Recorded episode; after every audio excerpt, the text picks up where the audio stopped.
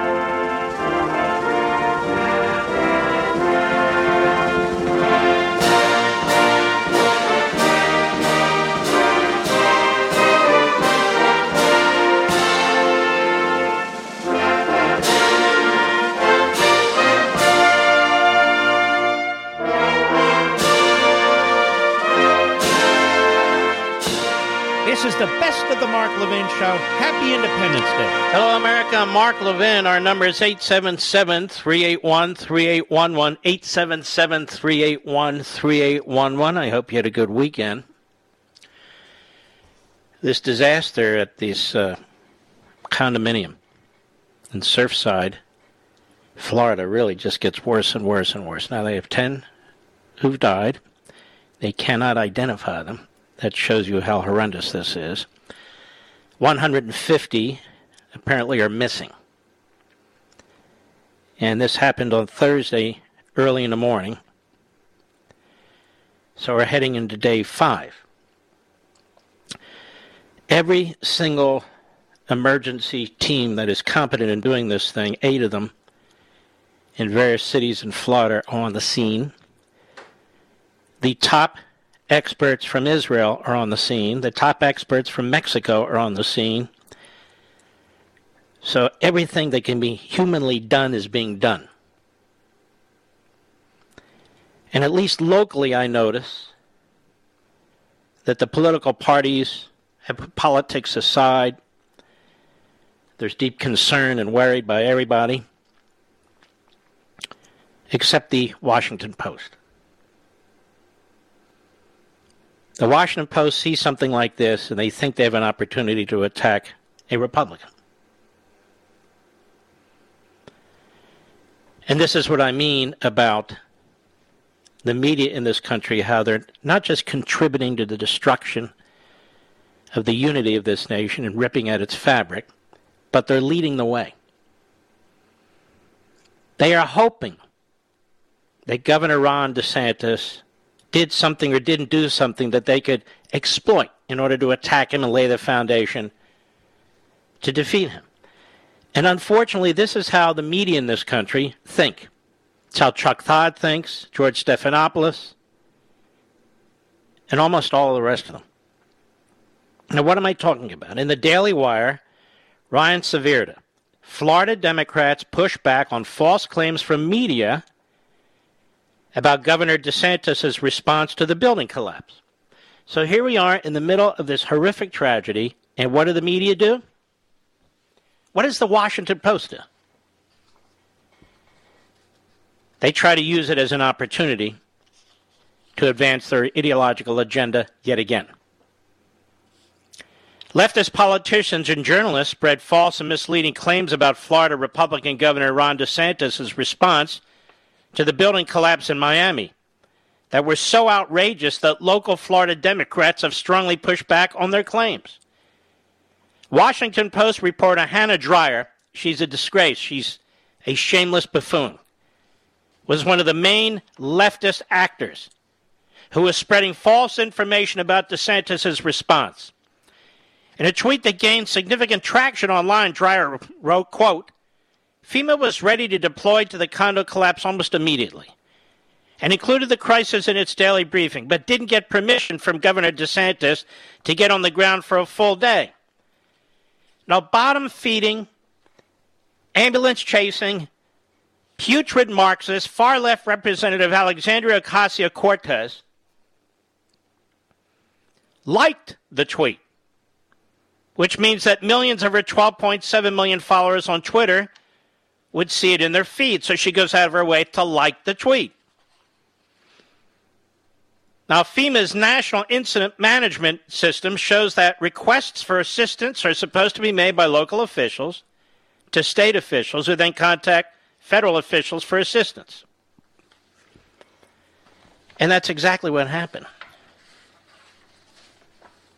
DeSantis signed an executive order declaring an emergency less than an hour after Miami Dade County Mayor Danielle Levine Cava, a Democrat, signed a local order declaring a state of emergency.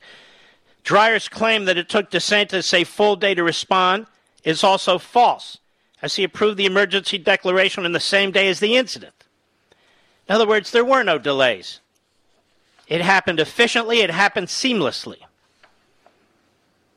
On Sunday, when pressed by far left NBC host Chuck Todd, also Democrat, over whether the state had provided all the support that she needed, the Democrat Mayor Cava said that the state of Florida, and I quote, has been here in force and that we have not lacked for any support. I'm sure that dumb look on Chuck Todd's face remained dumb because he can't wipe it off. So we have the D.C. media suggesting that DeSantis failed to provide resources to Surfside and even the basis for the question by Todd was all again intended for exploitation. Jared Moskowitz, a Democrat politician who recently served as Florida's Director of Emergency Management, slammed the Washington Post reporter Dreier, writing on Twitter FEMA's mantra is locally executed, state managed, and federally supported. As the former director in Florida who voted for Biden, this tweet below, meaning hers, is 100% malarkey.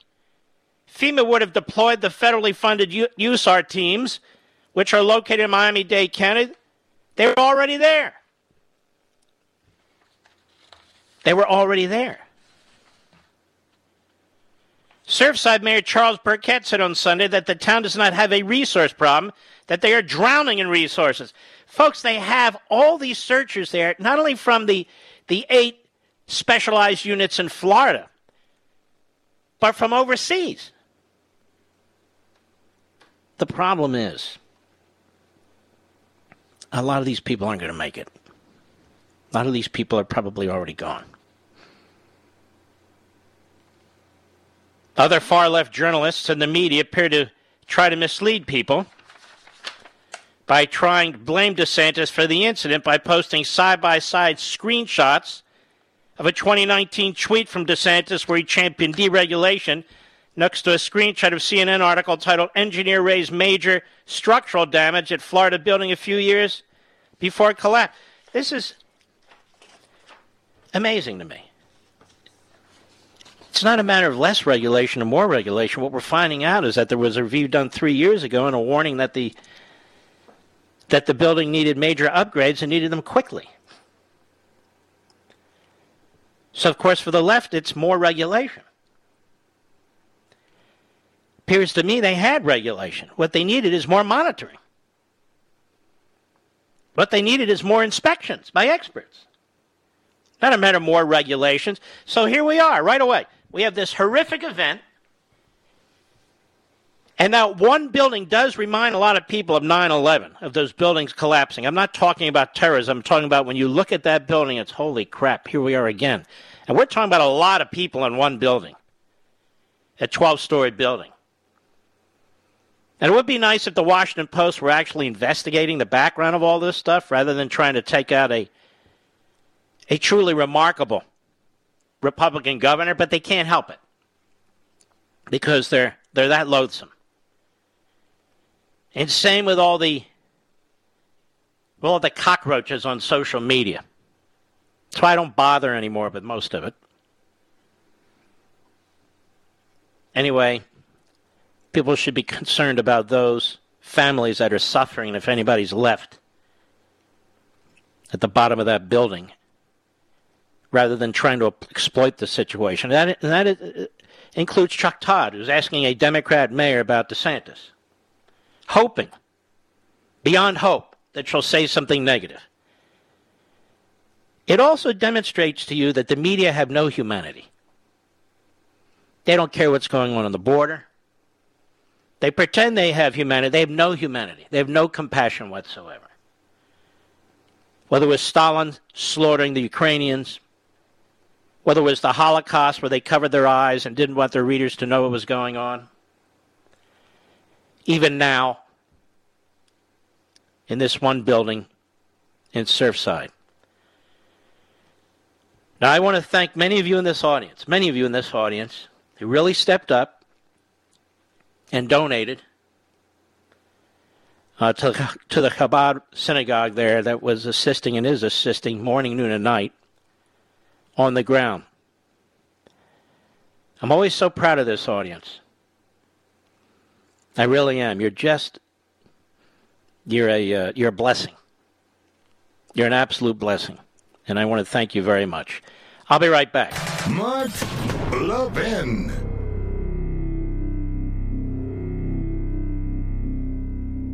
In today's digital age, where cyber threats loom larger than ever, safeguarding your personal information is paramount. So, why is Congress considering a law that could put your credit card data at greater risk of being hacked and exposed to foreign networks? This Durbin Marshall credit card bill could jeopardize your financial data, make it more susceptible to cyber intrusions. It's a controversial bill that proposes a shift in billions of dollars worth of consumer transactions to payment networks that lack the robust security measures consumers rely on. Who could possibly want that? Well, the answer woke corporate megastores seeking to inflate their multi billion dollar profit margins. The Durbin Marshall credit card bill will undermine our safe and convenient payment systems and endanger your data security. It's time to take a stand. Visit electronicpaymentscoalition.org. Make your voice heard. Tell your senators to oppose the radical Durbin Marshall credit card bill, paid for by the Electronic Payments Coalition.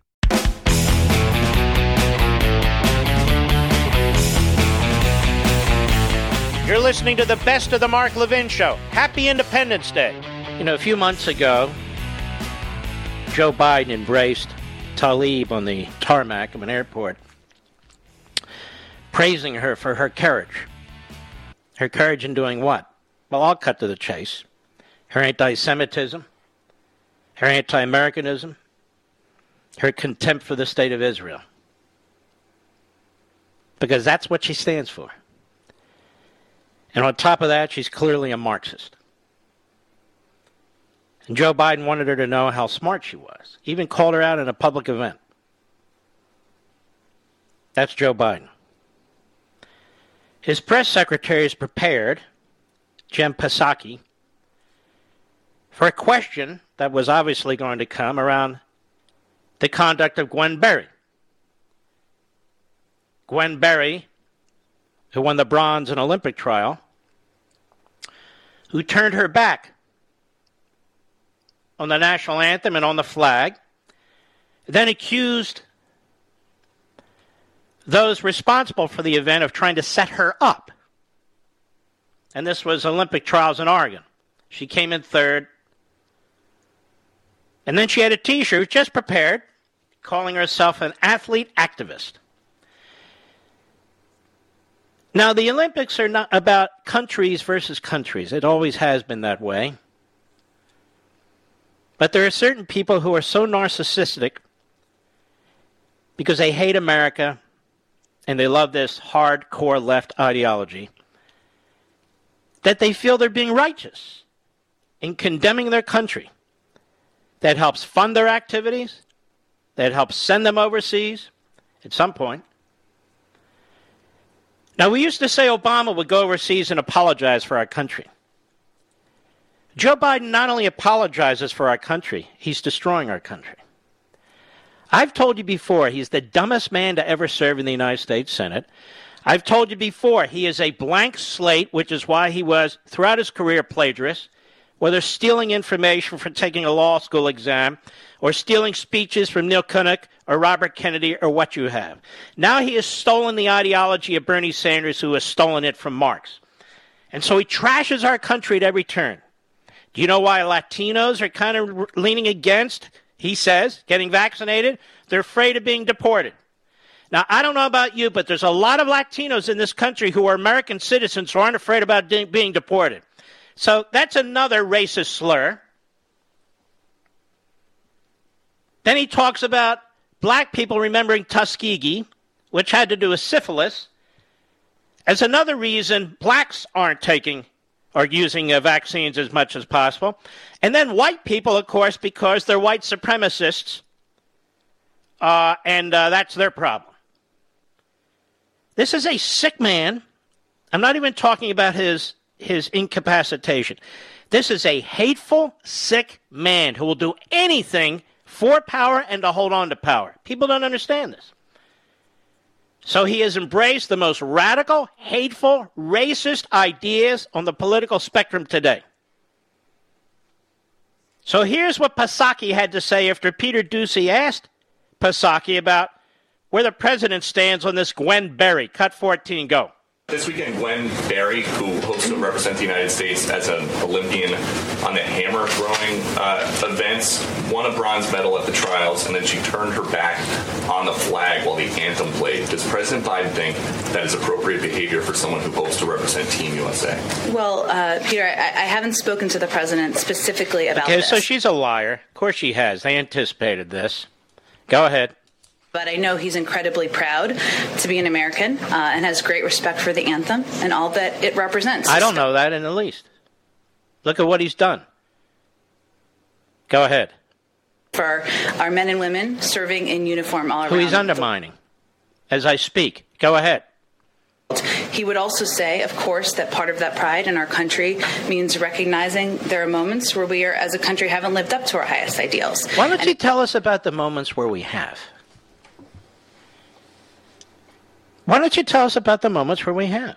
A lot of us have family members, and a lot of you listening, who have served in the military. My grandfather fought in Iwo Jima and Guam. My great uncle fought on Guadalcanal. Why don't you remind people about stuff like that? Why don't you remind people about the Civil War, where there were over 700,000 casualties? Why don't you remind them about the Vietnam War and the Korean War? Why don't you remind them about that? Why don't you remind them about the people who've been in Afghanistan and in Iraq and in Africa and all over the world, many of them on secret missions? What a fantastic country we are. Why don't you remind them that most of our wars in recent times have been fought in non white countries in order to protect Muslim against Muslim, Arab against Arab, and you name it? Why don't you remind them, of our great moments, Psaki? Because you hate the country. And so does your boss. And none of you have any relationship with people like this. That is, who are patriotic. None. Go ahead. Respecting the right of people granted to them in the Constitution. This isn't a matter of respecting the right of people granted in the Constitution. This isn't a First Amendment issue. This is a fact that an athlete who's supposed to be representing our country is humiliating our country or attempting to because she is an egomaniac and a narcissist and a self righteous aggrandizer. It's not even good for sports, right? Don't we have teams? I'll be right back.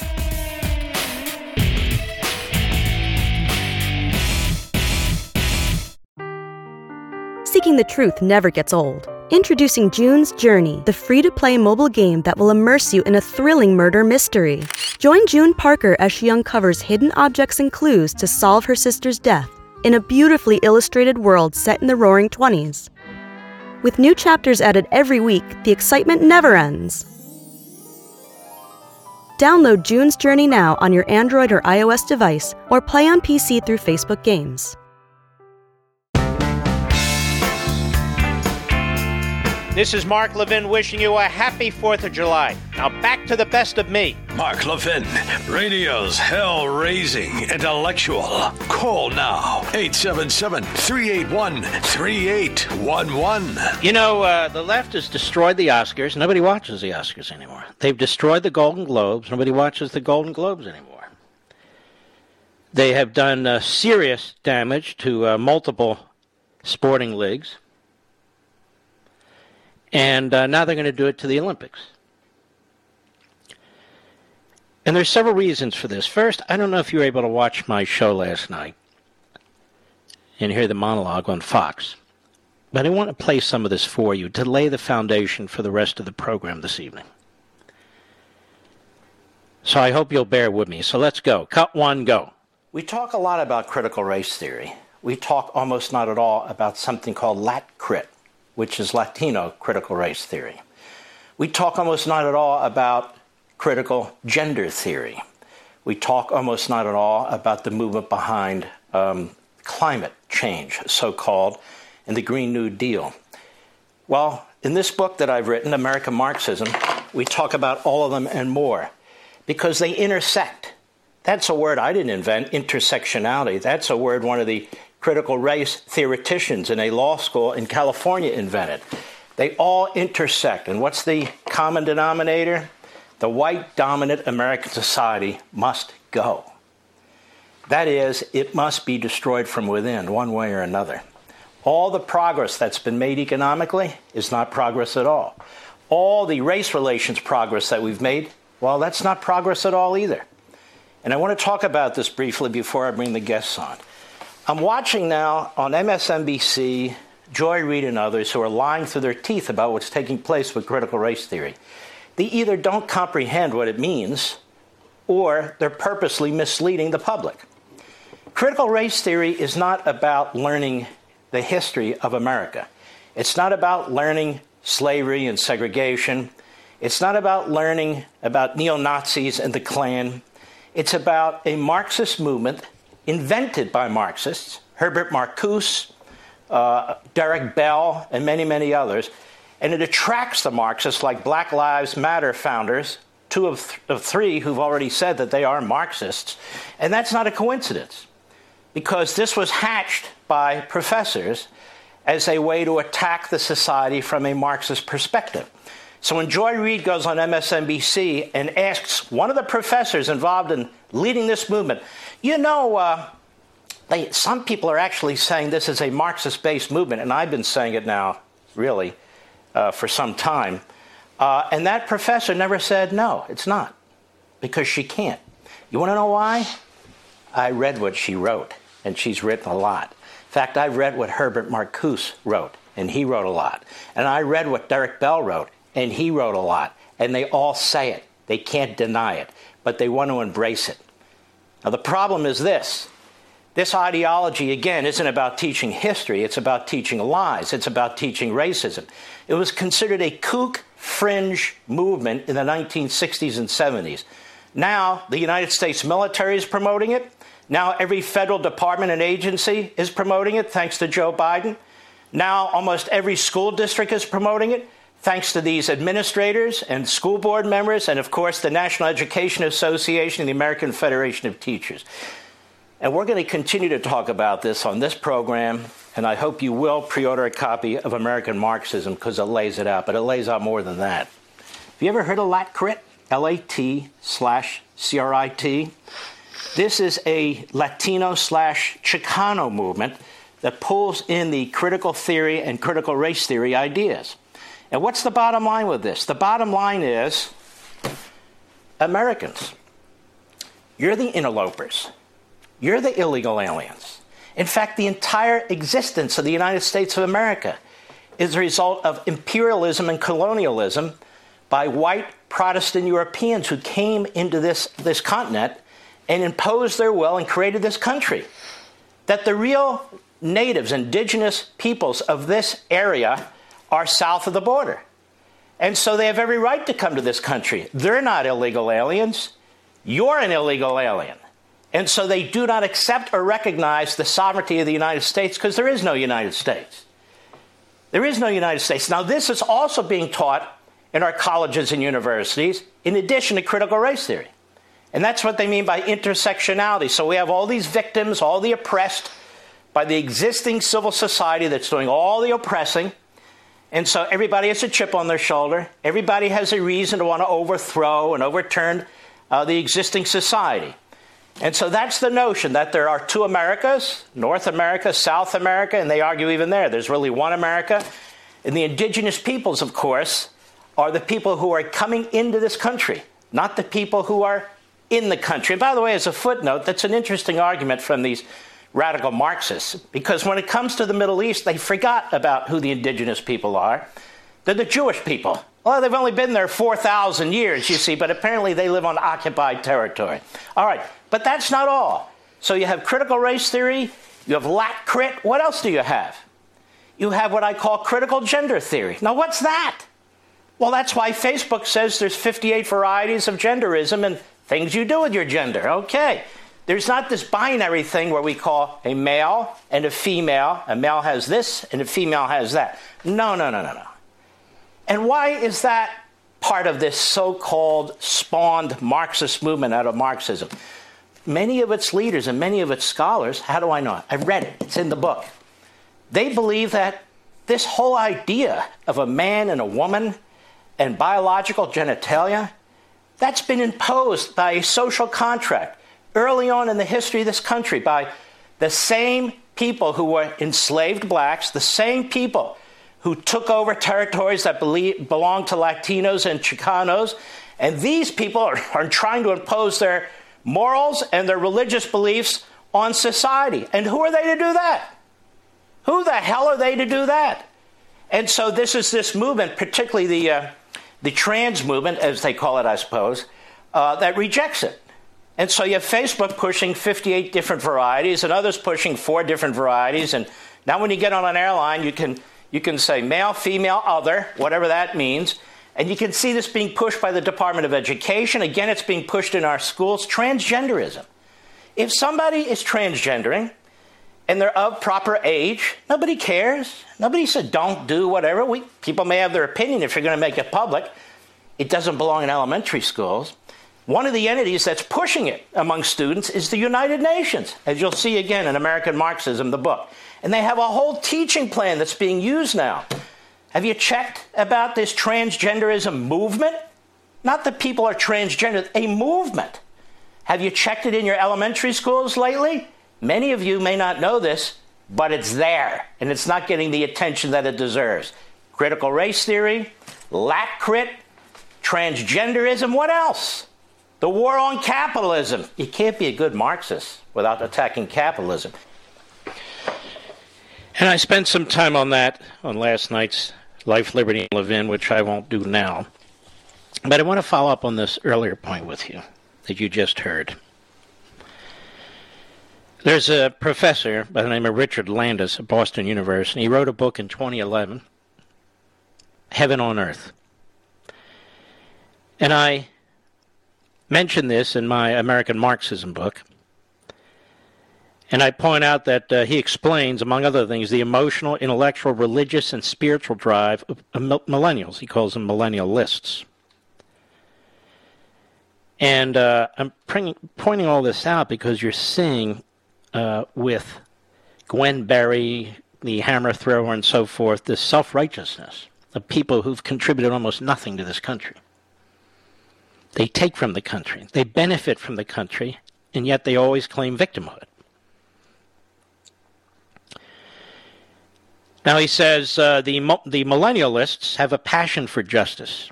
They think they know good and evil well.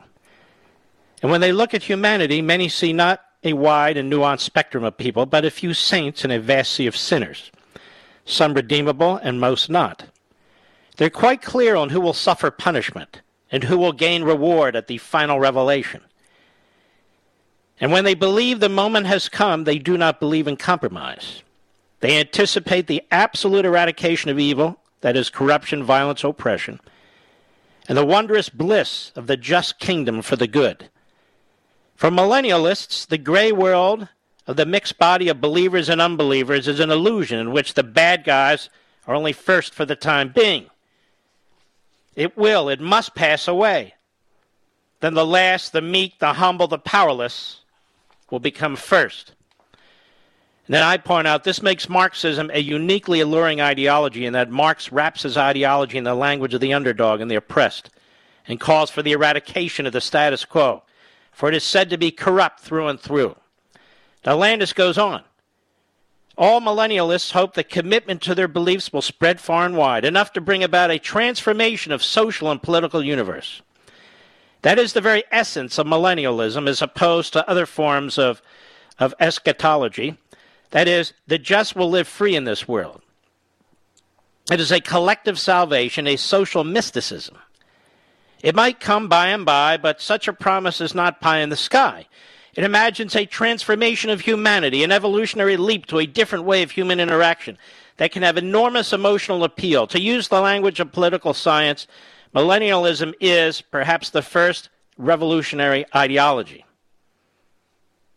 And then I point out, thus, for its preachers and followers, there's a theological like aspect of Marxism a promised fundamental transformation of society and the purification of man's nature through a rebirth of society, replaced with a collective salvation found in communal egalitarianism. Landes continues Revolutionary ideologies only begin to appeal to large numbers. The meme only spreads widely when people feel themselves close to the moment of transformation. Indeed, while many of us are millennialists in some way, that is, we hope that eventually mankind will enter a new stage of peace and justice. Very few of us are apocalyptic millennialists, that is, believe this world historical event is about to happen. Only in those relatively rare moments when large numbers are convinced and mobilized by the conviction that at last the time has come does the millennialism become a movement that has entered an apocalyptic vortex. For the people who've entered apocalyptic time, Everything quickens, enlivens, coheres. They become uh, aroused. Everything has meaning and patterns. The smallest incident can have immense importance and open the way to an entirely new vision of the world, one in which forces unseen by other mortals operate. If the warrior lives with death at his shoulder, then apocalyptic warriors live with cosmic salvation before them, just beyond their grasp. So I point out it is unsurprising that the world's most renowned and notorious Marxist revolutionaries were of the same mindset and also went to college. They were millennials. Vladimir, I mean, excuse me, Lenin. His biography includes that he was born in a well educated family, excelled at school, and went on to study law. At university, was exposed to radical thinking his views were influenced by the execution of his elder brother, a member of the revolutionary group. Expelled from the university for his radical policies, Lenin completed his law degree as an ex- external student in 1891, and then he moved to St. Petersburg and became a professional revolutionary. Although Mao was born in a peasant family, his biography explains that he trained as a teacher and he traveled to Beijing, where he worked in the university library. It's during this time he began to read Marxist literature. In 1921, he became a founding member of the Chinese Communist Party. Cambodia's Pol Pot came from a relatively prosperous family. His biography states that he was educated in a series of French speaking schools. In 1949, he won a scholarship to study in Paris, where he became involved in communist politics. And I could go on. I can go on about Castro. Another one fairly well to do family. His father owned a farm. He went to law school. Hugo Chavez, decently well to do, was in the military, overthrew the government. It's not a perfect model, but it is a overwhelmingly accurate model. And so we swing back to this massive uprising of the proletariat. There is no massive uprising of the proletariat. There's a relative handful of individuals. Perhaps they can convince 10%, 20%, 30% of the population. And they have to impose their will. And you can see now the millennialist or the millennial. You can see Gwen Berry. You can see so many in sports. LeBron James. And they're not alone. AOC, etc., etc. The self righteousness, the narcissism, they can succeed on their own, they can become enormously famous, enormously wealthy. But that does not feed the self righteousness and the narcissism. It's never enough. It's not enough. It's not enough. I'll be right back.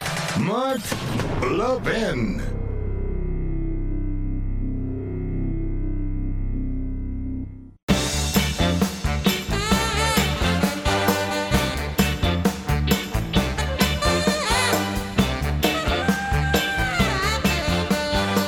Listening to the best of the Mark Levin Show. Happy Independence Day. You know, this book, American Marxism, it's hard to explain. When you get it, you'll read it, you'll see what I mean. There's seven chapters, really. You need to read the first six and understand the first six in order to to deal with the seventh. And the seventh is the action chapter. And that's why I spend so much time on the first six chapters as well as the seventh chapter, but it's the action chapter. So it's not enough to get the book. You got to read it. Take your time. We're going to do this together. And I have some news for you since people keep asking me. And this is because of you. The book is now sold pre orders of 170,000, 150,000 of which are hardback. The others are ebook and audio. Really, the industry's never seen anything like this. That's because of you. They're surprised by you. I'm not surprised by you. I know you're earnest about what you want to do and learn. And this audience is made up of people who didn't finish high school, who didn't go to high school, and people with 10 degrees. Because we're red blooded Americans who care about this country. We happen to love this country. And we want to sustain it, we want to help it. And we're going to have to deal with this. And I hope you'll go ahead and pre order. It's number one on Amazon right now. I hope you'll go ahead and pre order your copies, particularly for kids and grandkids who are going into college here. I shall return.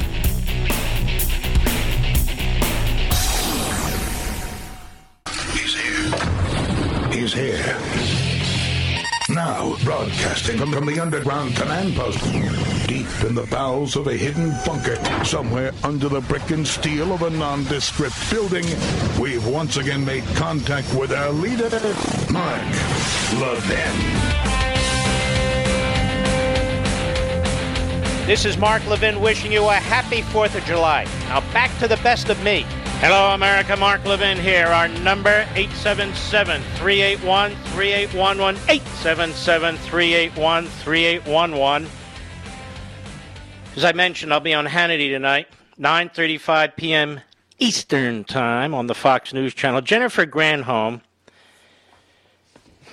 well, she's a moron. She was governor of Michigan. She's been other things. Now she's the Secretary of Energy. She knows nothing about energy, which is exactly why she's there. She's just another ideologue.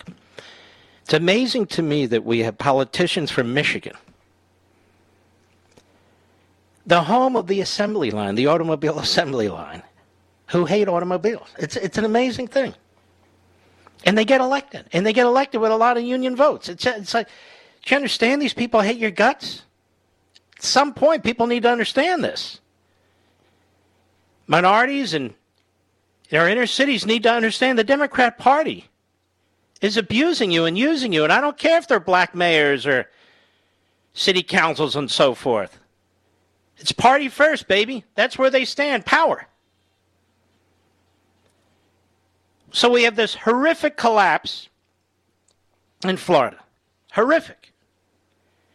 150 people missing, 12 dead. Day six, they haven't found a single person alive since the first day, a, a young boy. This could be an absolute horror. I knew this was coming. And here's Jennifer Granholm, the Secretary of Energy, and she's on CNN today. So CNN brings her on knowing full well full well where her head is and prods her and pushes her to say it. Cut nine, go. We've been talking a lot about what happened in Florida at the Surfside condominium building that collapsed. We don't know exactly what happened at this point. But given what we know about the changing climate, given that we've seen an increase in these so-called extraordinary tides and the impact that that can have in areas like South Florida, do you think that climate could have played a role in that building's collapse. let, let, let, let's just stop a second. This is so inhumane and sickening to be pushing this this kook agenda. Let's say the climate changed in South Florida over the last 40 years. Did it change in a violent way? No. Have there always been hurricanes there? Yes. Tides change, even high tides change. We call it gravity, we call it the sun, we call it the moon. To start speculating about an idiotic argument like this is just so outrageous. Climate change. I wonder if the architect was a white racist. Maybe he was a Republican. This is why CNN literally is losing what's left of its little audience because they're sick. They're sick bastards. Who was this, Mr. Producer? I don't even know her name. Erica Hill? Who's Erica Hill? Now, they bring this up because they know Granholm will agree with them, at least in part, or at least speculate with them. Go ahead. Well, obviously, we don't know fully, but we do know that, that the seas are rising. I mean, we know that we're losing inches and inches of beaches, not just in Florida, but all around. Yes, uh, we are. And in some places, we aren't. There's not a damn thing we can do about it. Nothing. We can ban the automobile altogether. We can go back to the good old days when people were starving to death, when they had to fret for their own food, when when you had none of the niceties that the Industrial Revolution brought the American people. And it would still happen if it's going to happen. Because Mother Earth is not a mother. It's a planet. And it's not the only planet. And things happen on this planet as a result of things that are beyond this planet as well. The idea that human beings can affect the planet, the idea that human beings can affect gravity and the sun and all the rest is so irrational. But it doesn't matter. People want to believe. They may not want to believe in God, they may not want to embrace a faith, but this is their this is their religion. They can't help it. This is it. And they, and they insist on dragging the rest of us with them. But we're not even done looking for people who might be alive. And now we have the climate change discussion between a phony host with a low IQ and a hack politician with even a lower IQ. Climate change. Yes, we know that the seas are rising. We know that the seas are rising. We know it's because of capitalism. So everybody has to be poor. Everybody has to live to our code what kind of house they can have, how big it is, what kind of automobile they can have, how many they can have, and everything else. Go ahead. You know, Lake Michigan, where I'm from, they, you know, we've seen the loss of beaches because the, the waters are rising. So you know, this is. I'm sorry, the water's been rising for a long time. And then there's a cycle where they recede. And there's not a damn thing we can do about it. Nothing. Hello? Nothing. And we can't even secure the border. We can't even address real crime in our streets. We can't even balance our budgets but we're going to stop the ocean from rising. We're going to stop Lake Michigan from rising. We're going to, oh, yeah, all we have to do is seize your property, seize your liberty, destroy your lifestyle and your way of living, shrink our economy, and then everything will be swell. Now, you may starve to death, but that's okay. Go ahead.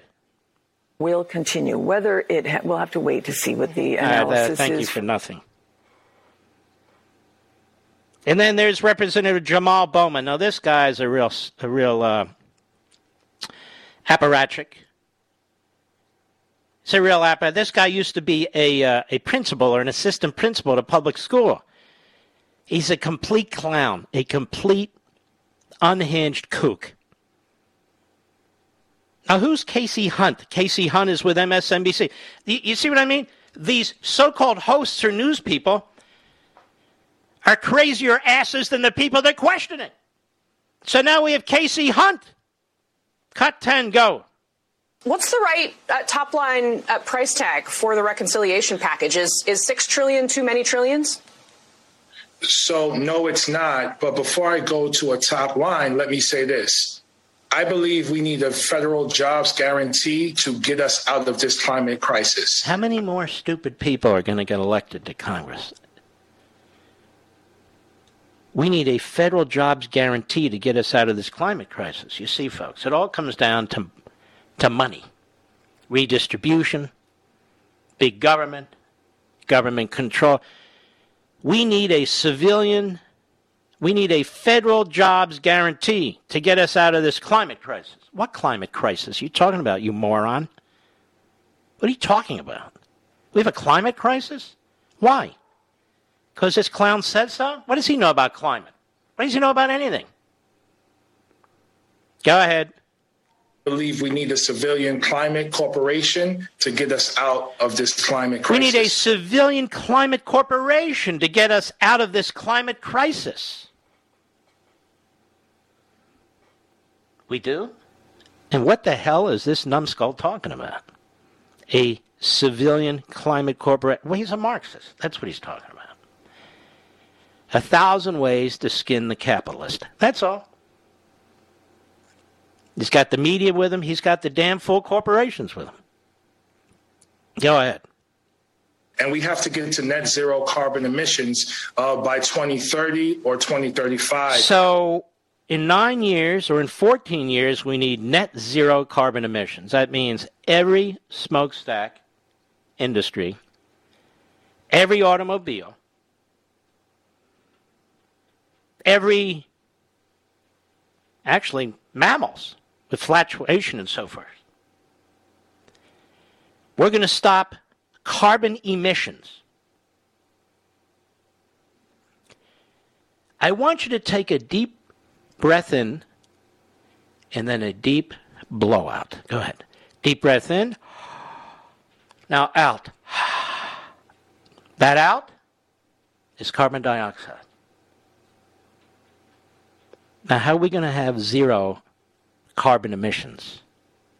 Less people, maybe? Remember, they were into that kick not too long ago. Hey, the population, hey, hey, we need population control. We need people control. We, we, we need. These are the sickos, the sick bastards. Go ahead. The latest. So, whatever number that is to get us to a federal jobs Ah, shut up, you idiot. We have an absolute insane asylum in the hard left of the Democrat Party. And what they ought to do in these house offices is, is put pads on the walls. Because these people on the hard left, they belong in an institution. I'll be right back. Mark Levin.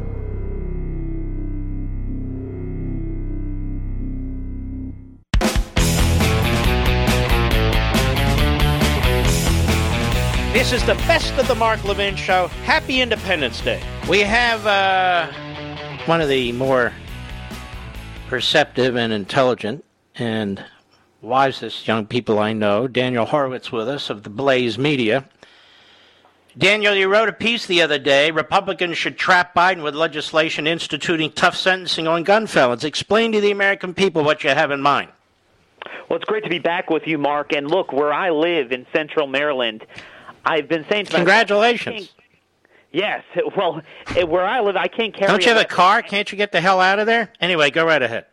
Well, that's the thing. You don't have too many cars left because of all the carjackings. Mm-hmm. And when you carjack someone, you, you you tend to use a gun. And what's funny is a law-abiding citizen here cannot carry. Yet you could have an individual that has five felonies and is caught assaulting someone with a gun. We talk about red flag laws. But what if someone's the ultimate red flag? They've been convicted of a violent crime and they're caught with a weapon, illegal possession, assaulting someone with it. The story of every major city from Baltimore to Chicago to New York and LA, certainly now, is that there are thousands of gun felons on the streets that are caught. And then, even after they're caught and they violate their parole when they're caught with another firearm, they're not reincarcerated because of the de-incarceration agenda. So my idea is simple. We should call Biden's bluff and say, hey, you want gun control? Let's stiffen all the mandatories for violent gun felons, and you'll stop about 80% of the street crime. Now, why would they oppose that? They oppose it because as much On as racial hate- grounds? So as much as they hate guns, they hate incarceration even more. This has become the holy grail. I mean, you remember from the Reagan era, Reagan forced the Democrats kicking and screaming to go along with his tough on crime agenda. Unfortunately, this past generation with the resurgence in crime, Republicans themselves have been very soft on that. So Democrats don't feel the pressure um, to get tough on crime like they did in the early 90s. And um, that's why they are continuing to literally look you in the eye and say, we have gun violence, while letting every gun felon they can out post conviction, uh, pre trial, uh, regardless of their record. Now, are you optimistic that Republicans will push this kind of agenda? Have you talked to anybody on Capitol Hill and so forth? You know, it is surprising to me. I have not seen um, much legislation. I remember in the early 90s as a kid, uh, crime was the biggest issue, and now we're surpassing the records in some major cities. And I'm a little bit surprised at how muted Republicans are. I am not seeing much of an effort. It's almost like there's a stigma against increasing the numbers in prison, and it's based on this faulty premise that we have an over incarceration problem. When in fact, um, you know, the prison population has been plummeting even before COVID, certainly afterwards, and crime is increasing. So I'm not really optimistic. Uh, we're seeing in a lot of Republican-controlled states where these libertarian think tanks come in and they think of more ways to let Like the Koch, uh, like the Koch group comes in now. Exactly. The Koch group, they're doing this in Texas. They're doing it in every state. And by the way, this is not just a New York uh, blue state problem. This is a 50 state problem where even putting drugs aside, just straight up violent gang members are not being punished commensurate with the crimes they commit. You know, the Democrats want to rearrange society. They got all kinds of plans, trillions and trillions of dollars. There's not a corner of this civil society that they don't want to control, to reimagine, to transition, fundamentally alter, and on and on and on. And yet, they can talk about how they care about people and the poor and the, the middle class and so forth, but they're getting people killed, aren't they? They're getting people literally killed by their policies in these cities that they have 100% control over. This is really the untold story of the past year from the BLM Antifa agenda, the de-incarceration, anti-policing.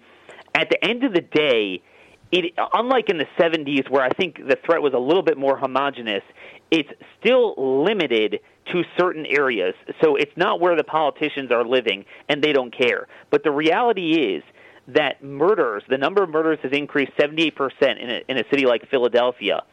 But the overwhelming number of victims. Excuse me, that's the city of brotherly love. That can't possibly be going on. That's my home city.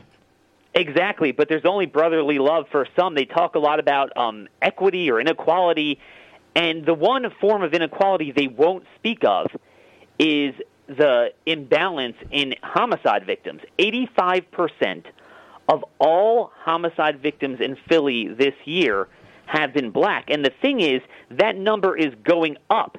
So, what that tells you is that the excess homicides that we're seeing over the past year, year and a half, uh, relative to the prior 20 years, those are almost exclusively black victims of crime.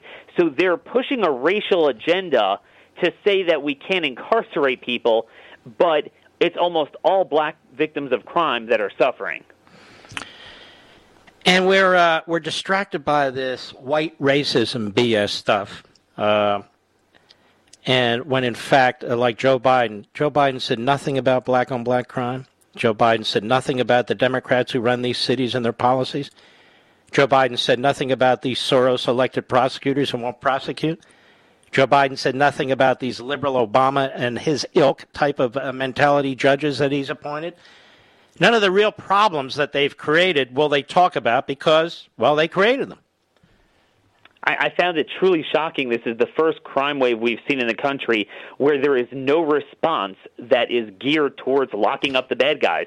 It was all focusing on the guns themselves and then just throwing money at people for employment and all Gun these dealers. programs. Tell me, how many gang members go to gun dealers and fill out that federal uh, license form, that federal registration form? Uh, probably none. N- none of them, and and their favorite bogeyman are these rifle accessories or, or specialty type of guns, and and the reality is that rifles are only responsible for 0.02 percent of all homicides. Yes, Um, but you know what, Daniel Horowitz? Democrat policies are responsible for 90%. Exactly. David uh, uh, Horowitz, I want to thank you, Daniel, and we'll have you back soon, and thank you for everything. Daniel Horowitz, everybody. Catch him at Blaze. We'll be back.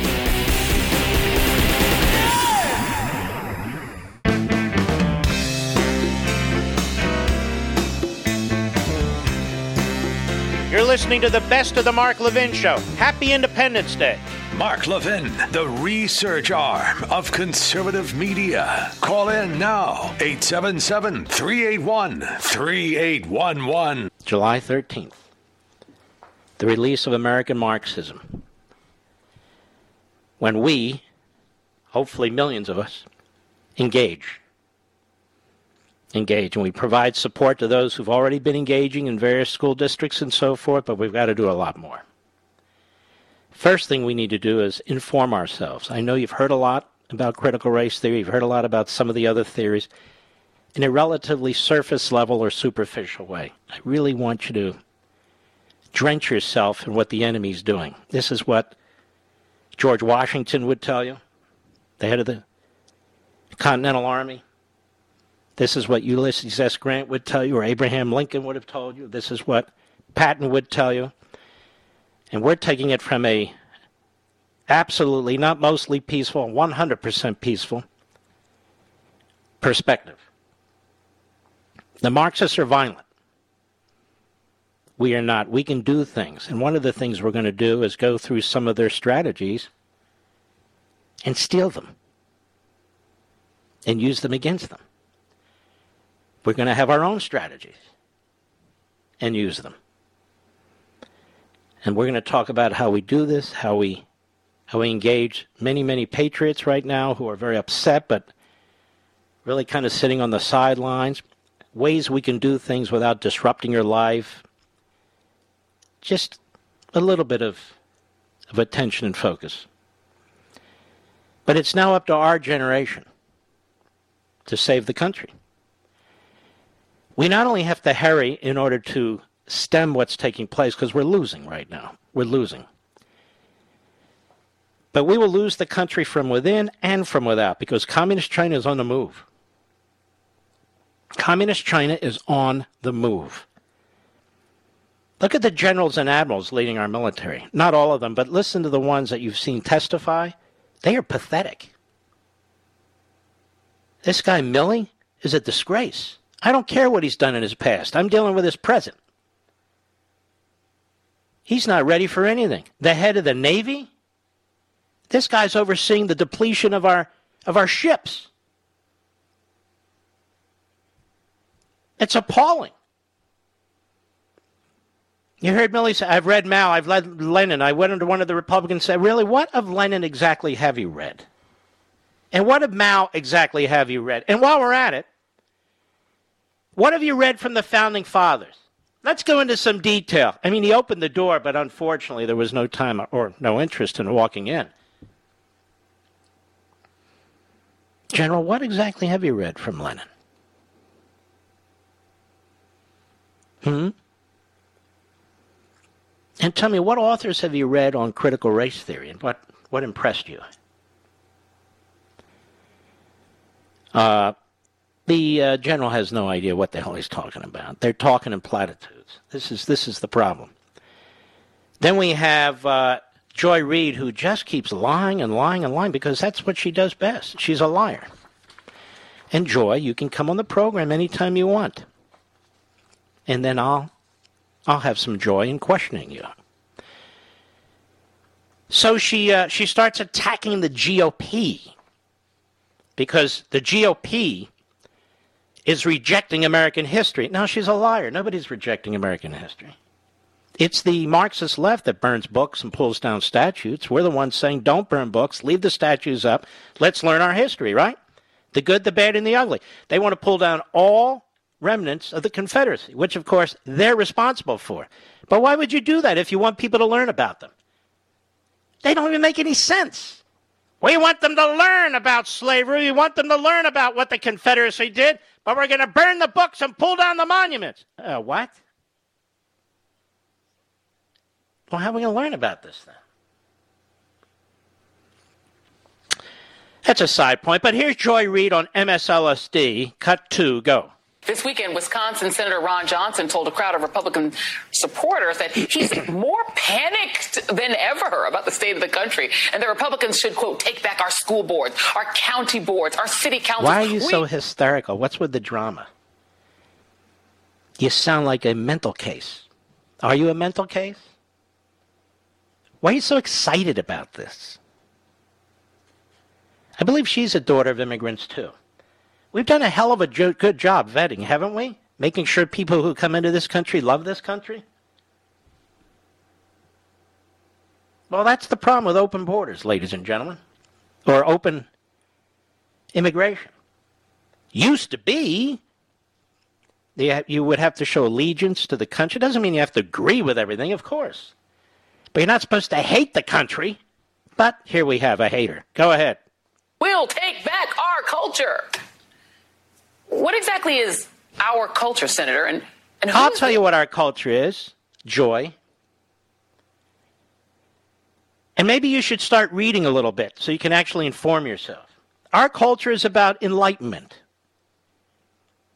Our culture is about the Judeo Christian moral and philosophical teachings. Our culture is about the values that uphold a civil society. Our culture is about having allegiance to a diverse, open, and just society. Our culture is about making corrections where corrections have to be made, trying to fix imperfections where imperfections exist, as they do in every society. Our culture is about faith and family. Our culture is about free market capitalism, where people are free to make things and sell things without interference from the government. And I can go on and on and on, but you don't really care. Do you? Your nitwittery knows no bounds. Go ahead. in that sentence? And who decides? What do you mean, who decides? It's called tradition. It's called custom. Maybe you ought to read Edmund Burke. Have you ever heard of Edmund Burke? I know he's not Engels and, uh, and Marx. I know he's not Ibram Kendi. Who decides, ladies and gentlemen? Go ahead. They're objecting to is a factual analysis of our history, warts and all. Nobody's objecting to a factual analysis of our history. You are such a dim bulb. You don't even know what critical race theory is, or you do, and you're a flat out, bald faced liar. Tremendous historians have come forward, Pulitzer Prize winners, who have no political party. Some of them are actually liberals who are have nothing but contempt for the 1619 Project, critical race theory, even the the more modern promoter and one of the founding fathers at Harvard Law School, Derek Bell. Even he talked about, and this is critical in critical race theory, as you'll see when you read the book. It's not about statistics or knowledge or experience or fact. It's about storytelling. That is key to understanding critical race theory. Storytelling. Because they really don't want to talk about history. Go ahead. But what they're doing is far more pernicious. They've taken legitimate calls for critical self reflection and demonized it into a Do you have critical self reflection for being the bigot you were in the posts you put up, anti homosexual posts? You lied about it. You said somebody hacked your site. Do you have self reflection? Can there be racists who aren't white? Do they have self reflection? What if you're not a racist? What do you need self reflection for? But according to critical race theory, if you're white, you are a racist. You're born a racist. There's not a damn thing you can do about it. It's in your DNA. Now, she brings Ibram Kendi on, who's become a multimillionaire. He's like an associate professor of, uh, you know, nitwittery or whatever he does. No, no, no, no. We're not talking about. I read your book, your latest book, you idiot. Yes, you are. Cut three, go. Do you believe that white Americans are inherently racist?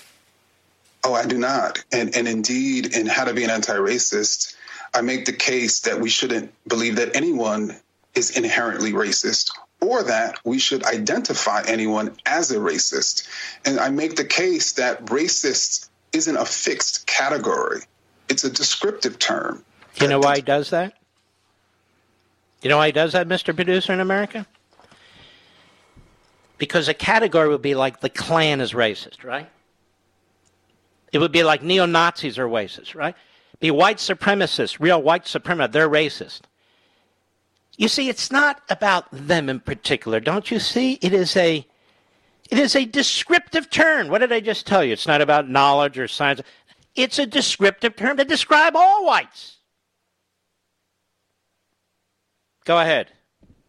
Describes what a person is being in any given moment based on what they're doing or saying. And so if a It person describes what a person is being at any given moment based on what they're doing or saying. And stop lying, Ibram. It's also what they're not doing and saying. It's inherent. You might even not be conscious about what's taking place. You can't help it. This is his book. Go ahead. Saying black people are lazy, they're being racist. But in the very next moment, they're advocating a policy that creates justice uh, and, and equity for all. They're being You see, anti- you see, if she would let him talk more, and she cuts him off and interrupts, but it would become obvious. You see, even if you advocate for equity, the problem is in that dumb skull of yours. You white people still think about minorities in bigoted and racist terms. You may not say so, but you do in this white dominant society. You can't help it. This is how you're taught. This is what this is what goes on in your head. So you might even be for equity for all. You might even be a a left-wing white professor. You might be all these things. You're just not good enough. You have to come to grips with this. Go ahead. Racist. Okay. Uh, and, and do you know? Um, Notice she got a little tripped up there, Mr. Producer, because he was moving in that direction. She, uh, uh, uh, okay, uh, uh, wait a minute. Let me change the subject. Go ahead. any schools that are teaching that white Americans are inherently racist? Have you ever heard of any school that's teaching that anywhere? I haven't, and, and and indeed, I would speak out against that school Oh, this if is it this is sad. This is pathetic. He's a coward. He's been exposed and he doesn't like it. More when I return. I'll be right back. Mark Levin.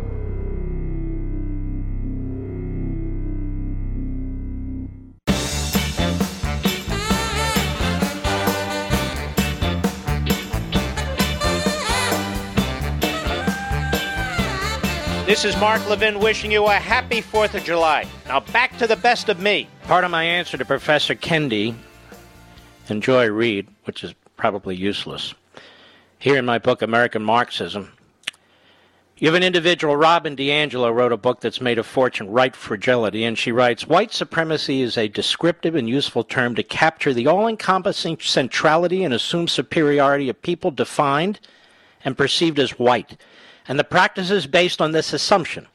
White supremacy in this context does not refer to individual white people and their individual intentions or actions, but to an overarching political, economic, and social system of domination. Again, racism is a structure, not an event, while hate groups that openly proclaim white superiority do exist, and this term refers to them also. The popular consciousness solely associates white supremacy with these radical groups. This reductive definition obscures the reality of the larger system at work and prevents us from addressing this system. And so you see, folks, white supremacy defines and explains the entire American experiment, not merely an extreme fringe of white supremacists. And this is what Kendi was trying to say before Joy Reid cut him off. We're not talking about the Klan. We're not. We're talking about whites. They declare that not only is society incurably racist and white dominated, but there's no point in attempting to assert or pursue your rights because such rights really are not rights at all. Why? Because they do not deliver the kind of Marxist egalitarianism and people, so called workers' paradise, demanded by the critical race movement. And I go on and on about this. So they're not going to get away with their little head fakes. We cannot allow this ideology to be defined by the corrupt Democrat Party, radical media in this country at MSNBC, CNN, and the other uh, and the other low-rated uh, platforms out there. This is my point about the book American Marxism. You'll be able to. You're not going to memorize everything, but you'll be able to read it, understand it, and then go back if you need to, and say, "Wait a minute, that Joy Reid's lying through her teeth." Or you'll be able to, when you're confronted by an individual who promotes this kind of racism, to politely explain how wrong they are. How wrong they are. And the critical race theoreticians, like other Marxists, reject dialogue, reject debate. They are self righteous and they are narcissistic. They demand compliance. In fact, if you don't comply, then they start with a name call. Oh, you must be a white racist. Well, wait a minute, I'm not a white. But they've colonized your mind. What? Oh, yes. You may not be white by skin, but you're white by mind. This is the sickness of this Marxist movement. I'll be right back.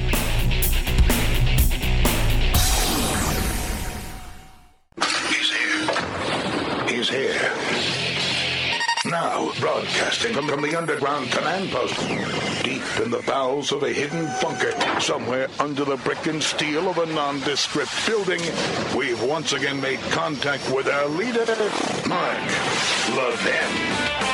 This is the best of the Mark Levin Show. Happy Independence Day. Hello, America. Mark Levin here. Our number, 877-381-3811. 877-381-3811. Let's diverge a little bit. Those of you who have stayed with the program, those of you who are joining us now, I want to thank you. Final hour of the program. One of the areas that we're going to spend much more time on than we have thus far, than most people seem to, is the fanaticism that surrounds so called climate change and the Green New Deal and what that really is.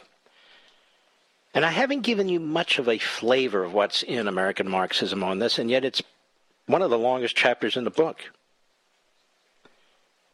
So I thought we'd have a little bit of fun and touch on it because this is an attack on your lifestyle, your livelihood, your ability to survive when people are going after your your income and your private property and going after you economically.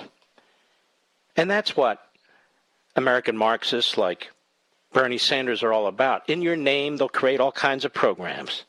They'll call it infrastructure, affordable housing, home care for the aged, child care, and climate change.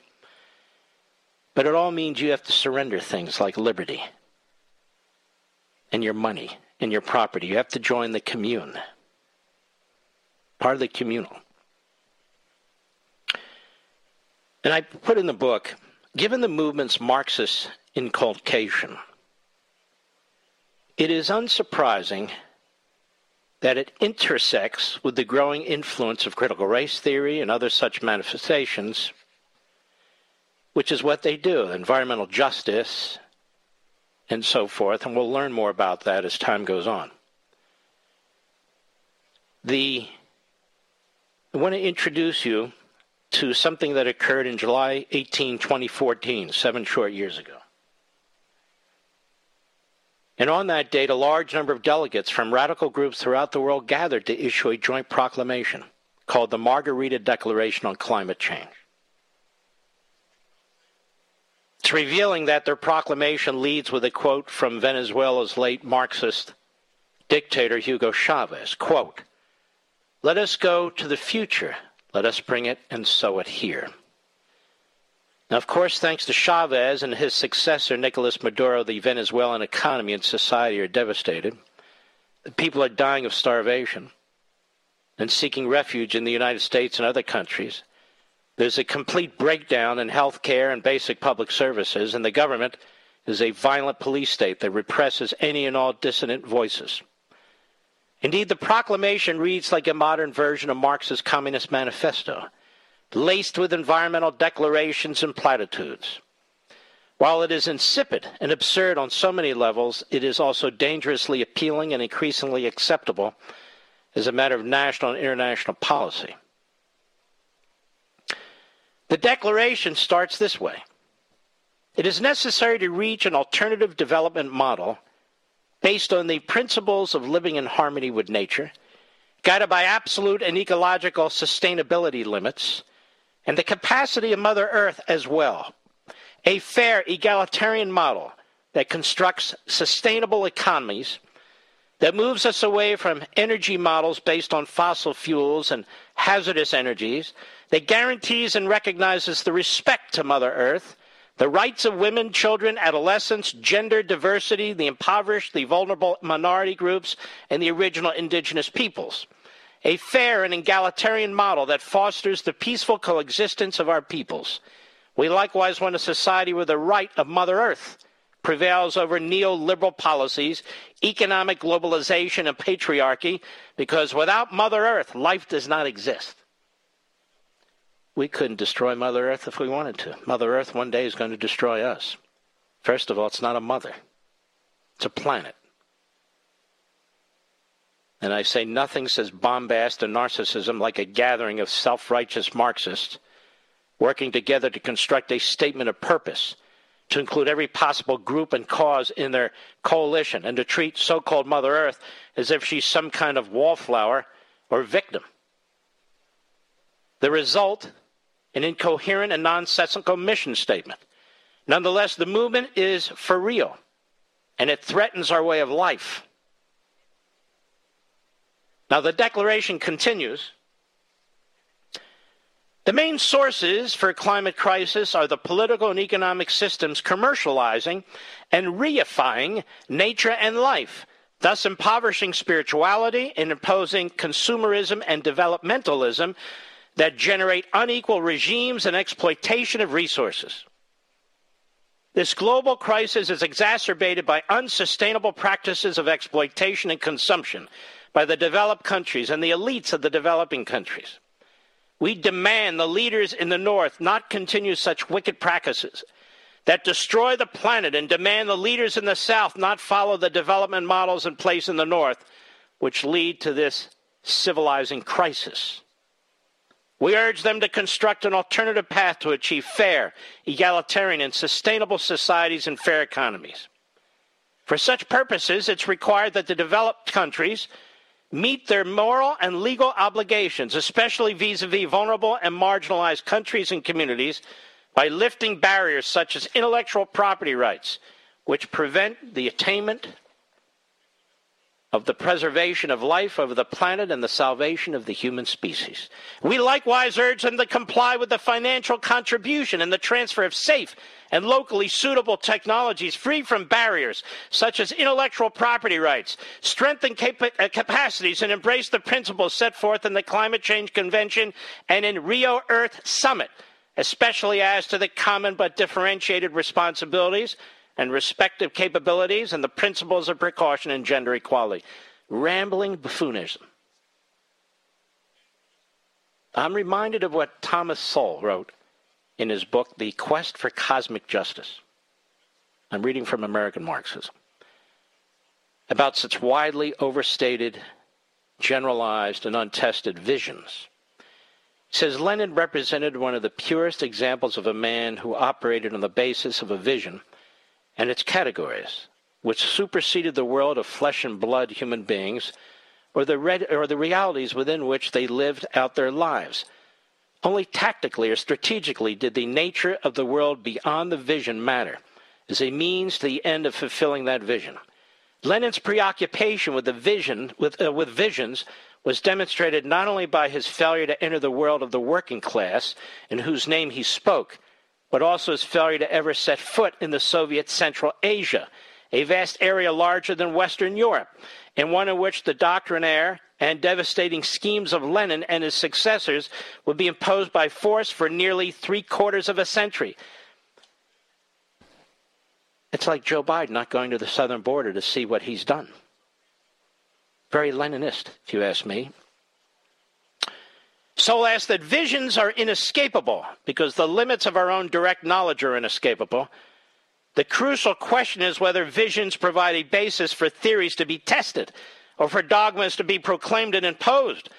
Much of the history of the 20th century has been a history of the tyranny of vision as dogmas. Previous centuries saw the despotism of monarchs or of military conquerors, but the 20th century has seen the use of ruling individuals and parties whose passport to power was their successful marketing of visions. Almost by definition, this was the marketing of the promises of visions, since performance could not be judged before achieving the power to put the vision into action. And now I say, as if leading an international Marxist revolution, the radicals at this convention went on to demand the change the production and consumption patterns, taking into account the historic responsibilities of emissions from nations and corporations and their cumulative nature, thus recognizing that the carbon atmosphere space is finite and needs to be equally distributed amongst the countries and their people. You go on. International communism. That's seven years ago. Many of the organizations in the United States today who have the ear of this administration attended or had delegates who attended this event. I get into this more detail, but not just that event. These so called iconic scholars in this field and what they have to say. They have a whole lot to say. One of them goes on to say that the whole na- notion of a nation state is repugnant. We don't need nation states. We're one people of the world. He's considered iconic. We have others who say we must limit that materialism that developed countries enjoy,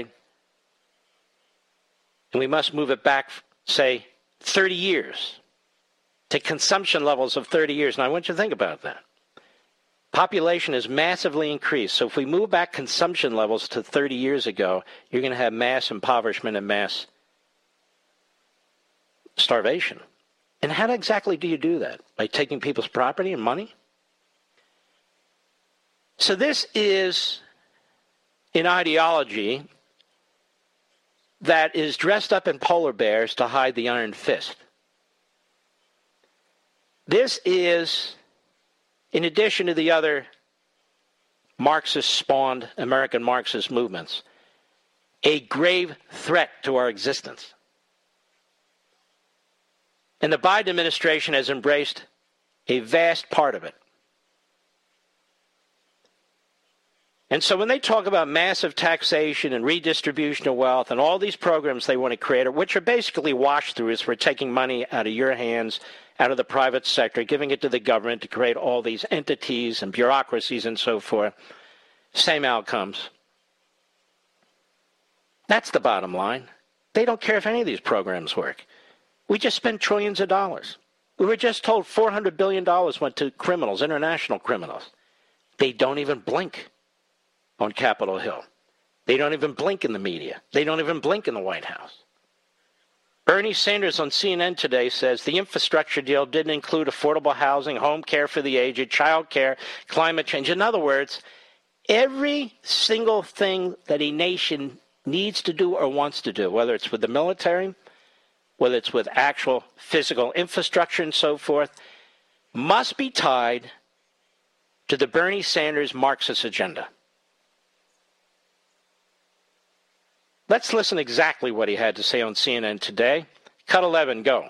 So, what we have got to do is now invest in making sure that we have affordable housing in this country, that we have home health care for an aging population, that we're able to expand Medicare so that we finally can cover dental care and hearing aids uh, and eyeglasses, that we deal with the crisis in child care where so many families, working families, cannot afford uh, child care, and that in addition to all of that, it's absolutely imperative that we deal with the I would say, existential threat to this planet of climate change. Well, there you go. Now, you see, all of this empowers the government, the bureaucracy, and the Democrat Party.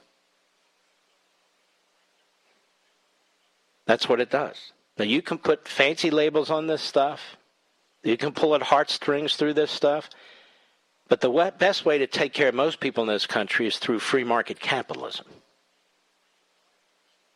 not through a massive increase in the welfare state that's already been massively increased. Why we think there's competency in the federal and state bureaucracies, I'll never know. I'll never know because there's not. So we have so many wonderful things that take place as a result of the private sector. Nobody ever talks about them. Now, Bernie Sanders had his way. Listen up, reprobates over at Media Matters. We'd be North Korea. There wouldn't be a private sector left of any meaningful size or type. He wants to spend another six or so trillion dollars, and he's telling you every single thing the government needs to create and be involved in whether it's dental care and eyeglasses. They're destroying Medicare with Obamacare, but he wants to expand Medicare coverage. Well, how do you do that? Free dental care, free hearing aids, free eyeglasses. Well, how are you going to pay all these people who actually have to get degrees, actually have to go into these retail stores, or actually have to provide all these uh, services and goods and so? How does that work? You just throw around labels. We need dental care and hearing aids and eyeglasses and this and that and the other.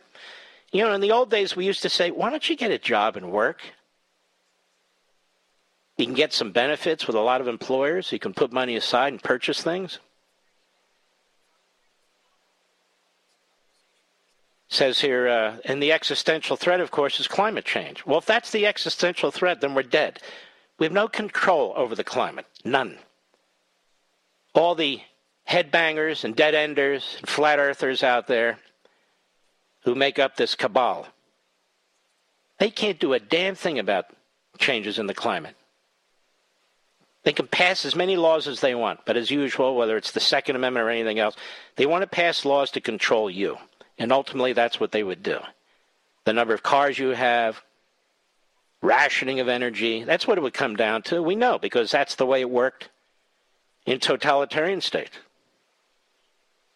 They get to decide how big your homes are and all the rest of it. Yeah, it's frightening. And this does not receive enough, enough focus and attention, but it will in the book. I'll be right back. Mark Levin.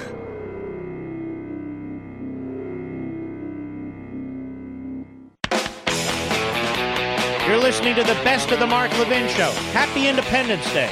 We only have one minute, but let's go to Jim, Orlando, Florida, the, the great WSKY, our great affiliate. Jim, go right ahead, please. Yes, sir, Mr. Levin. Nothing but respect. You Thank you. are probably the greatest constitutional scholar of the land. You and John Eastman. Well, Eastman. and I really man. respect you. Thank you. Uh, and I just want to say I want you to thank your wife. Yeah. For all of us American First patriots. She's such a patriot for the time she spent. I You want know to what? thank her. She is a fantastic patriot. Believe it or not, she's got more energy than I do, and she keeps me at it. I'll tell you what. Ball energy. All right, ladies and gentlemen. Many of you have seen my wife, Julie, at the various CPAC events and so forth. She's great, isn't she? I'll be right back.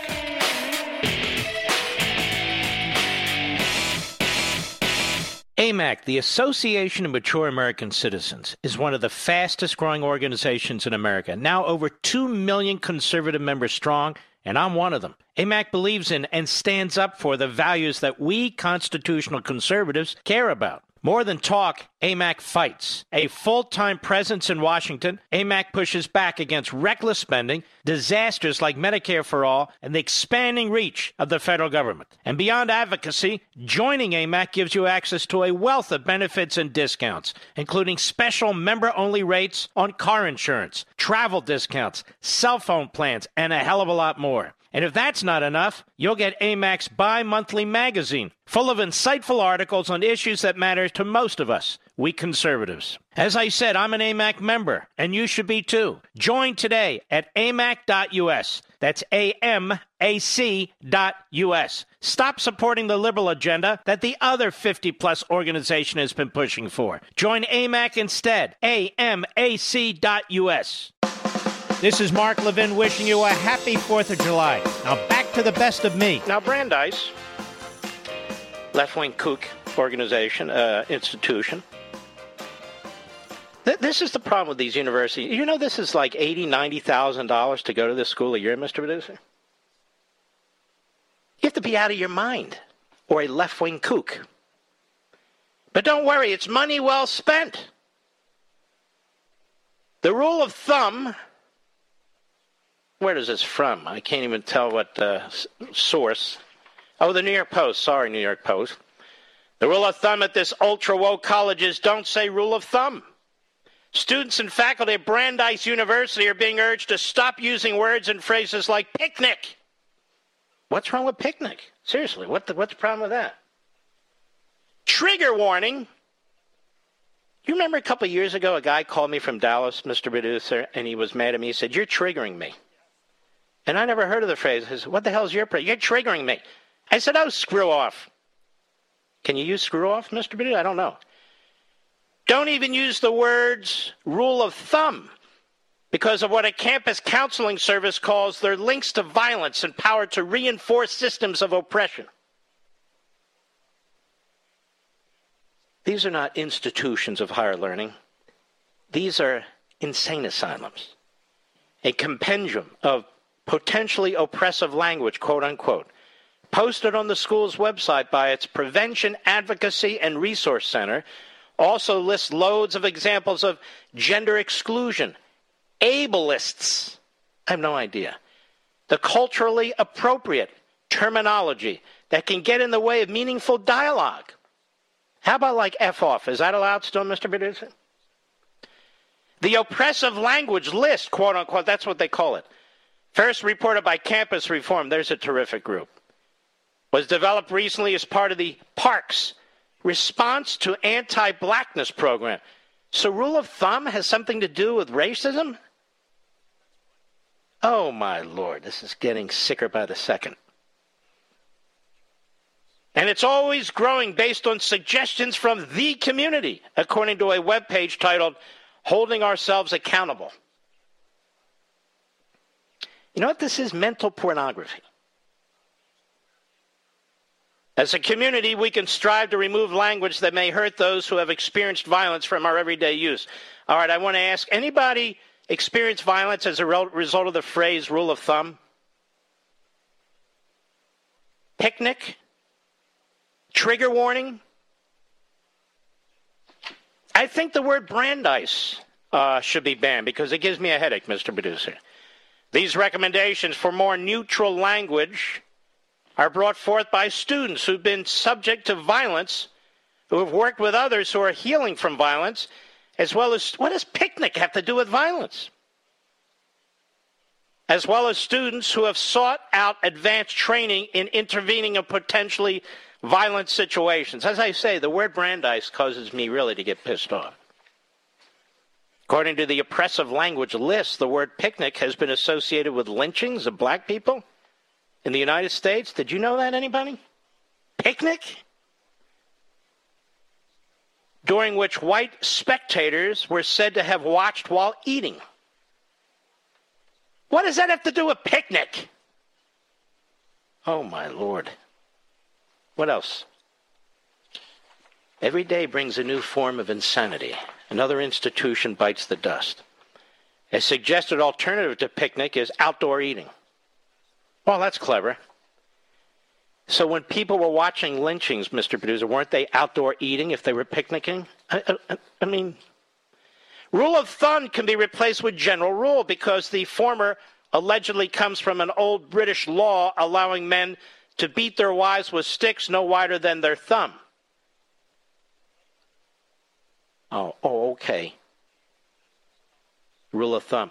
And when it comes to trigger warning, an alert that spoken, written, or rec- recorded material may be alarming to certain people based on their experiences. Possible alternatives include content note. Content note? The word trigger has connections to guns for many people. We can't have that. Now, Elise Stefanik, the number three Republican, in the House who's co sponsoring a bill called the Campus Free Speech and Restoration Act. All out assault on our First Amendment, an example of the far left cancel culture happening in our schools. Boy, is she right. Boy, is she right. Now they're weaponizing words like picnic and policeman, listing them as oppressive. Former uh, CUNY trustee, you know, the word C U N Y should be banned, Mr. Producer. I don't like the way it sounds. Jeff Wiesenfeld called the list idiocy, lunacy, and a disgrace. We're not talking about the N word here, he said. It's a tyranny of the less left minority to instill fear in people. If you take it to the extreme, you end up with tyranny. And Wiesenfeld, the son of Holocaust survivors, added, It's hurtful that this is happening at Brandeis. Louis Brandeis was one of the first Jewish Supreme Court justices. He would be appalled by this. Uh oh. Then we need to ban Louis Brandeis. You know why, Mr. Producer? The word Jewish, and in fact, the existence of Jews, really upset certain elements on our planet. Did you know that? Now, the oppressive language list surfaced just weeks after a Brandeis administrator was revealed to have said on social media that, quote, all white people are racist, in that all white people have been conditioned in society where one's racial identity determines life experiences and outcomes, and whiteness is the norm and default. Well, first of all, he's or she is illiterate. They don't know how to write a sentence without a run on sentence. That's number one. I don't know. The word picnic seems less offensive to me than what this jackass said. Oh, that includes me, added Kate Slater, Assistant Dean of Graduate Student Affairs. See, I'm a racist too. Well, then fire yourself, you idiot. And maybe go have a picnic. Brandeis is located just outside of Boston. Congratulations, Massachusetts. They enrolled 3,500 undergraduates and 2,000 graduate students last year, according to their website. Well, that's 5,500 brains that will be destroyed. Says here that uh, I'm trying to read with one eye here. The cost nearly sixty thousand a year. Sorry. Oh wait, room and board an additional sixteen thousand four fifty. By my calculation, that's seventy six thousand four hundred and fifty a year, and it's well worth it. Well worth it. In a prepared statement, a Brandeis spokesperson. Now I'm offended by this word spokesperson, Mr. Producer. This word spokesperson her name is Julie Jett. Julie Jett, aka JJ. Julie Jett is not a spokesperson, and the New York Post needs to get this straight. She is a birthing person. Use the language.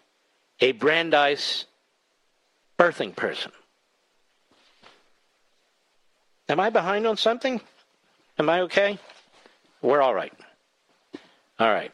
Anyway, uh, the lunacy, the idiocy, of the insane asylums we used to call universities and colleges uh, proceeds. We'll be right back.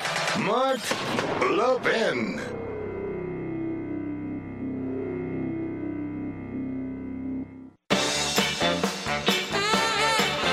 This is the best of the Mark Levin Show. Happy Independence Day. He has raised $868,000. $68,000 since we mentioned it in the first hour of the program.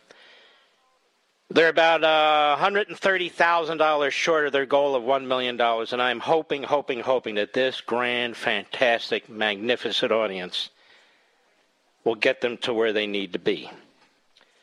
And you can check out their site. Just go to my Parler site, at Mark Levin Show Parler, at Mark Levin Show Parler. We have a link, a direct link to the site uh, where you can donate even a small amount of money. There's 150 people missing, ladies and gentlemen. And these first responders are working morning, noon, and night.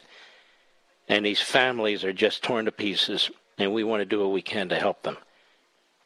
Uh, and uh, so anything we can do, those of you who can do it, I hope you will. Also, I have failed to mention we have a fantastic Life, Liberty, and Levin this Sunday, 8 p.m. Eastern Time. If you can't watch it live, I hope you'll DVR it. But it's always fun to watch it live. Our first guest is the governor of Florida. Speaking of Surfside, Florida, you know him, Ron DeSantis. And our second guest is Senator Tom Cotton. It is a powerful, powerful double punch program. And of course, me. So I hope you'll watch it. Here we are, every Friday, America, in honor of you.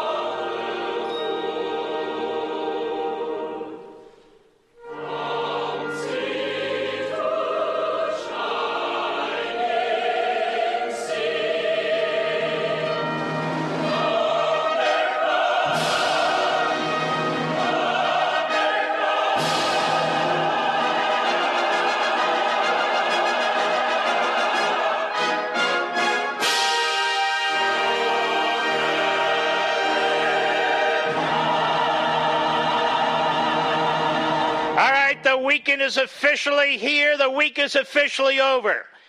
Please join us this Sunday, 8 p.m. Eastern Time, a killer show. You're going to love it on Fox. Also, please jump in. We can use your help and support.